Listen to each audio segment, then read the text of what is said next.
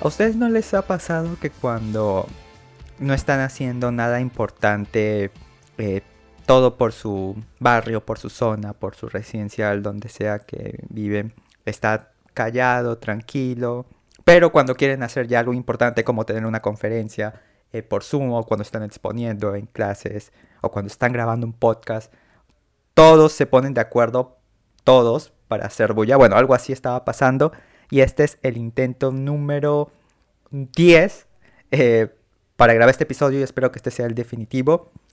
Pero bueno, sobrevivientes es lo que pasa cuando uno graba un podcast casero. Eh, de verdad estoy muy muy contento de estar aquí con ustedes. Eh, Pedro también nos hemos dado unas buenas vacaciones.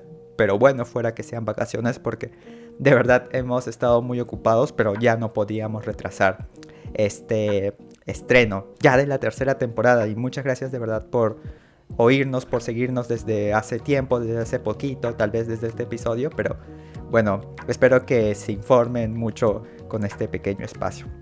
Y nada, vamos a empezar esta temporada ya con todo. Están pasando muchas cositas en Perú, en el mundo y me parece bastante eh, pertinente explicarlas. Bienvenidos y bienvenidas a otras latitudes. Comenzamos. A ver, algo que no había explicado en capítulos anteriores y me parece pertinente tal vez porque puede haber conceptos que confundan a alguien, es la figura del primer ministro y del presidente. En las repúblicas presidencialistas, perdón, repúblicas parlamentarias, eh, el presidente es el jefe de Estado y el primer ministro es el jefe de gobierno. Aquí en Perú, donde tenemos un presidencialismo medio extraño, que es un híbrido entre presidencialismo y parlamentarismo, eh, no ocurre eso. El presidente es tanto el jefe de Estado como el jefe de gobierno y nombra a un primer ministro que es el eh, presidente del gabinete, el presidente del Consejo de Ministros, es el vocero, es el que da la, cara ante el Congreso. Eh, y constitucionalmente el primer ministro eh, presenta o propone al presidente una serie de candidatos para ocupar ministerios y el presidente es el que los nombra, o sea, hay una negociación previa. Pero en la práctica muchas veces la figura presidencial se pasa por encima lo que opine su primer ministro y nombra a quien considere más pertinente. Bueno, esto casi siempre ha pasado en el Perú, por no decir siempre, en todos los gobiernos, pero en el gobierno de Pedro Castillo eso es más notorio. Hecha esta aclaración, voy a explicar un poco qué es lo que ha estado pasando estas semanas. Estas dos semanas prácticamente porque Pedro Castillo ha tenido tres primeros ministros. ¿Cómo así, Carlos? A ver, todo comenzó cuando Abelino Guillén, ministro del Interior hasta hace poquito, había decidido pasar a retiro a Javier Gallardo, algo que estaba dentro de sus eh, facultades porque este señor era el director de la policía. Entonces, el ministro decide remover a Gallardo y envía la resolución de retiro a Castillo para que éste lo firme. O sea, los procedimientos normales que todo presidente hace con su primer ministro, perdón, con su ministro del Interior, o sea, nada del otro mundo. Bueno, ¿qué pasa? Que Castillo, como siempre hace, no le responde a Guillén durante dos semanas. Y Guillén eh, toma esto como una especie de desaire, como un apoyo del presidente a Gallardo. Entonces ocurren ciertos eh, contratiempos, eh, ciertos conflictos, algo bastante confuso porque sí, Guillén se llega a reunir con Castillo después de esas dos semanas y después de decir que se iba a ir del ministerio y Castillo efectivamente acepta el retiro de Guillén, perdón, de Gallardo. Pero también quería retirar a toda la plana de la policía, al menos de las cabezas, algo que a Guillén no le parecía. Y bueno, debido a este conflicto, Guillén se retira del Ministerio del Interior. Entonces Mirta Vázquez, la primera ministra también hasta hace dos semanas, se reúne con Castillo para ver quién sería el reemplazante de Guillén. Como dije hace dos minutos, es normal constitucionalmente de que el primer ministro eh, proponga y el presidente nombre. E incluso Mirta Vázquez le dio una serie de nombres a Castillo para que pueda reemplazar a Guillén, pero Castillo tenía el interés de nombrar a Alfonso Chavarri como ministro del Interior. Este señor Chavarri es un coronel en retiro, eh, también de Cajamarca, al igual que Castillo, y Vázquez, bueno, se mostró en desacuerdo debido a que ella consideraba de que quien ocupara esa cartera tenía que ser un civil y no un policía. Y aparte ella también quería alguien que ella conociera o al que al menos eh, tuviera referencia de su trabajo. En cambio este señor Chavarri no sabía ni quién era. La cosa es que Castillo se cerró, hubo un desacuerdo, este desacuerdo generó una serie de episodios un tanto confusos, en donde supuestamente eh, Castillo decide prescindir de Mirta Vázquez, pero Mirta Vázquez dice que no, que ella había renunciado antes. Cosas también de los asesores de Castillo que en otro momento explicaré, eh, que también tienen bastante influencia con el presidente. Y aquí es cuando ya empieza la desgracia. Castillo decide hacer una recomposición total de gabinete prescindiendo de Mirta Vázquez y de Pedro Frank y Anaí Durant, ambos del movimiento Nuevo Perú de Verónica Mendoza, porque como recordarán, en la segunda vuelta hubo una alianza entre Juntos por el Perú, Nuevo Perú y Perú Libre para hacer ganar a Castillo. Y dentro de este acuerdo estaba eh, no solo un plan de 100 días, sino que también estaba que miembros de Nuevo Perú ocuparan cargos en los ministerios. A Frank en economía, Pedro Frank lo reemplaza Oscar Graham, un economista que ya estaba en el Estado desde los tiempos de Martín Vizcarra y fue un férreo opositor al retiro de las AFPs en plena pandemia, al retiro de la AFP en plena pandemia. Durant, por otro lado, en el Ministerio de la Mujer y Poblaciones Vulnerables, fue reemplazada por Katy Ugarte, una conservadora de Perú Libre que pertenece al ala magisterial, porque hay que, como hay que recordar que en la bancada de Perú Libre hay dos grupos. La facción serronista, que es propia del partido, eh, de la dirigencia que ha estado ahí desde hace años, y la facción eh, magisterial, que vino con Pedro Castillo y bueno, ocuparon unos cupos para llegar al Congreso. Bueno, la señora Katy Ugarte pertenece a este segundo grupo. También colocó a Alejandro Salas como ministro de Cultura, un tipo cuya experiencia en el sector cultural es prácticamente nula y que en sus redes sociales es más que nada conocido por eh, sus expresiones machistas, xenofóbicas. Eh, y en cultura nombró a Alejandro Salas, un eh, como, claro, como ministro de Cultura, un señor con nula experiencia en el ámbito cultural y que ha sido más conocido más que nada por sus expresiones en Twitter machistas, eh, homofóbicas, misóginas, e incluso por llamar terrorista al mismo presidente. No solo él, sino que también está el ya mencionado Alfonso Chavarri como ministro del Interior. Como cereza del pastel, el nuevo premier fue Héctor Valer. Este señor de verdad es un impresentable y perdón eh, las expresiones sobrevivientes, pero para mí es la peor escoria que ha podido parir este Congreso, este nuevo periodo eh, político.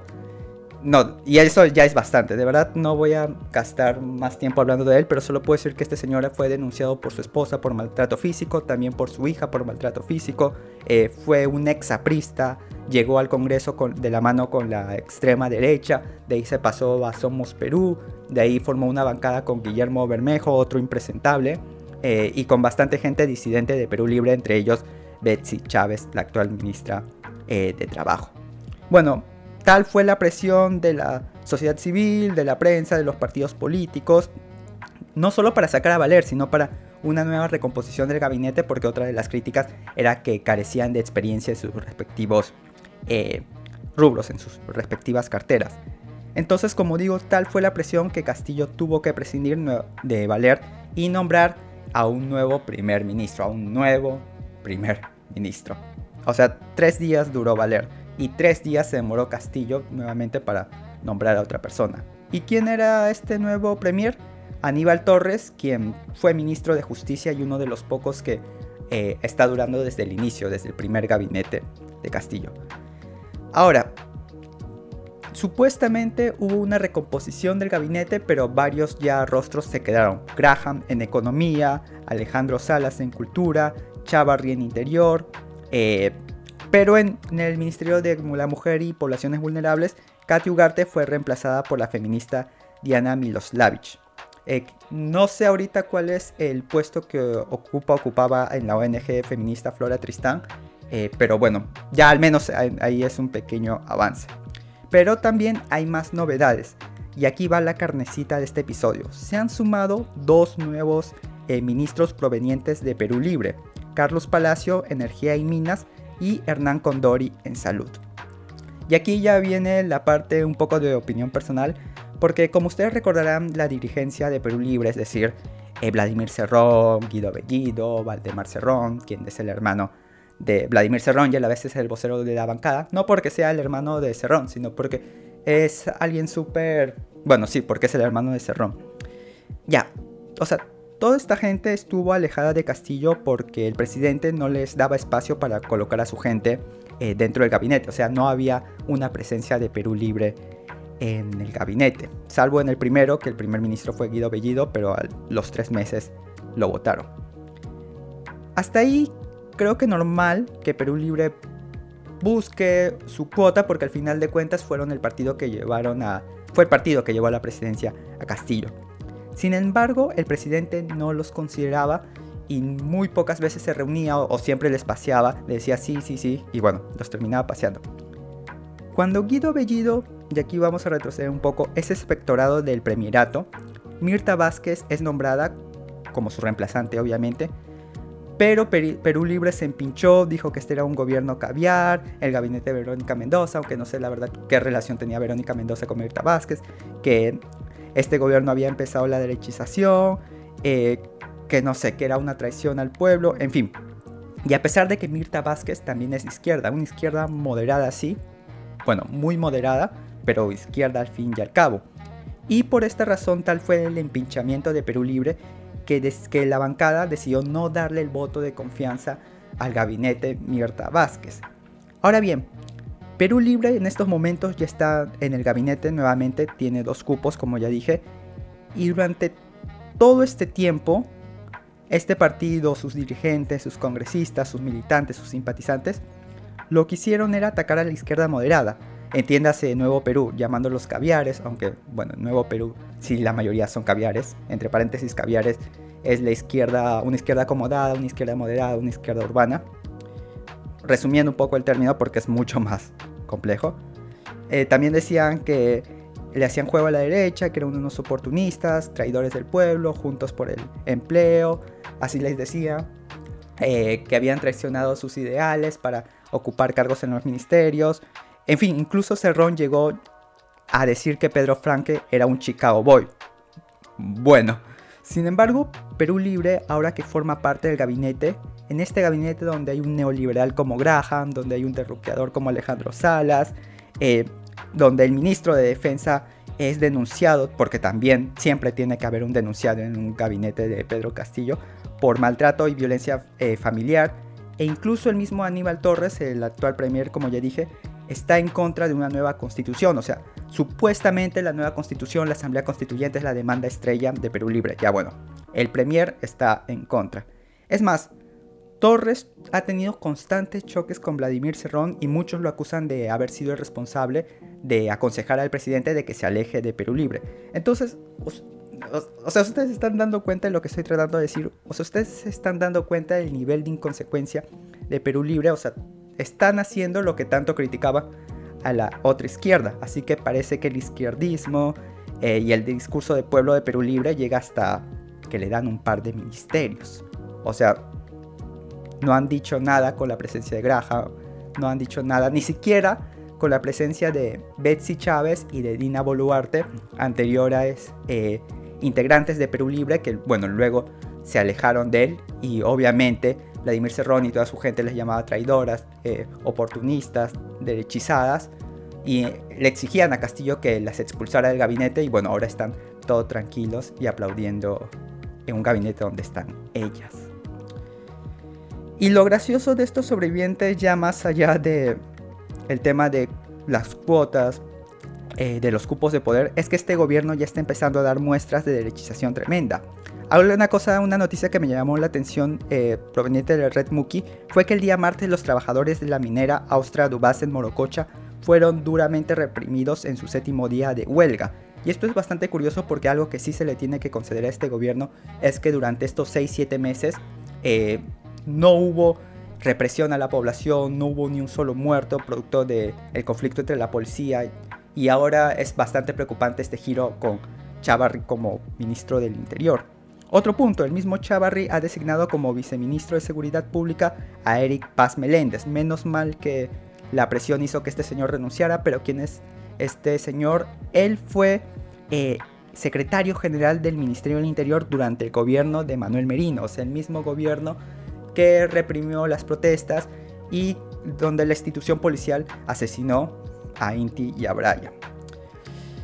bueno, renunció, pero ya nos estamos dando cuenta más o menos hacia dónde va este ministro del Interior, ¿no? Ni, ni que hablar del nuevo ministro de Agricultura. Eh, fue de Agricultura o del Medio Ambiente, no recuerdo muy bien. Eh, creo que de Agricultura, que dice que les va a dar más beneficios a las empresas agroexportadoras. O sea, más beneficios a un sector que precariza y explota a sus trabajadores. Bueno, el gobierno de izquierda de Perú Libre... No, perdón, el gobierno de izquierda del cual Perú Libre es parte.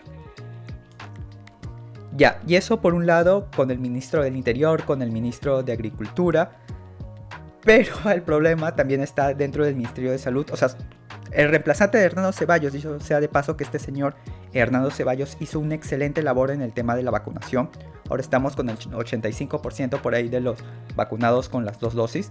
Y incluso tal es el perfil del nuevo ministro de Perú Libre, porque siempre hay que aclarar de Perú Libre, que el mismo Hernando Ceballos ha salido a decir que este nombramiento le genera preocupación. Pero ¿por qué tanto roche con este nuevo eh, ministro de Salud? La cosa es que... Eh, la verdad es que me da bastante risa porque este señor estafaba a gente vendiendo agua milagrosa a 300 soles, que es más o menos 80, eh, 90 dólares ahorita en moneda peruana, bueno, en dólar. incluso el colegio médico lo ha sancionado en varias oportunidades por vender estos productos. Claro que el colegio médico como que mm, también se quedó medio callado con ciertas irregularidades por parte de las eh, clínicas eh, durante la pandemia, pero bueno. Entonces a lo que voy es que Perú Libre, Vladimir Cerrón tenía la oportunidad de poner a gente decente en los ministerios en los que ocupaba y ha puesto, perdón la palabra, pero a cualquier cosa. Claro, que un ministro que sea moralmente cuestionable no significa de que haga bien o mal su trabajo. Tal vez nos calle la boca y haga una buena gestión, aunque personalmente con estos antecedentes lo dudo bastante. Bueno, sobrevivientes, así están las cosas aquí en Perú.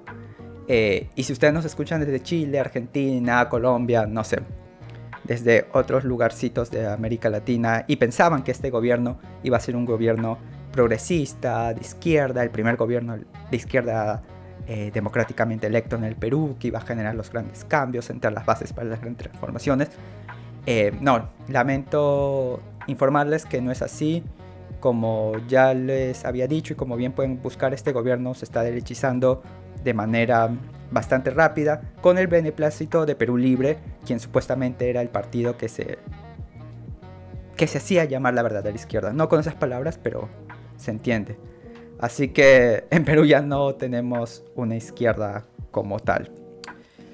Pero bueno, vamos a seguir, igual desde nuestros pequeños espacios, seguir informando cómo van estos avances, pero mucho ojo porque lo que está pasando en el gobierno no significa que en el Congreso las cosas estén mejor, todo lo contrario, hay todo un bolondrón, incluso intención eh, de un golpe de Estado parlamentario, pero de eso estaré comentando la próxima semana. Así que eso ha sido todo por el día de hoy. De verdad, muchas gracias por escucharnos. Estamos muy felices de volver. Estoy bastante entusiasmado por esta nueva temporada de otras latitudes y también bastante eh, entusiasmado porque a pesar de lo que está pasando aquí en Perú, bueno, siempre es bueno informar y creo que eso me parece bastante chévere. No se olviden de escucharnos en nuestras plataformas como Spotify, Google Podcast, también en escucharnos en Radio Sentimensares, a quien les damos un gran abrazo y muchas gracias por transmitir nuestro podcast. Y no se olviden también de seguirnos en nuestro TikTok. Ya tenemos un TikTok eh, que es otras bajo política, algo así, donde subimos un video cada semana. Eh, prometo que los próximos episodios van a ser más cortos, pero bueno, nos vemos la próxima semana. Hasta luego.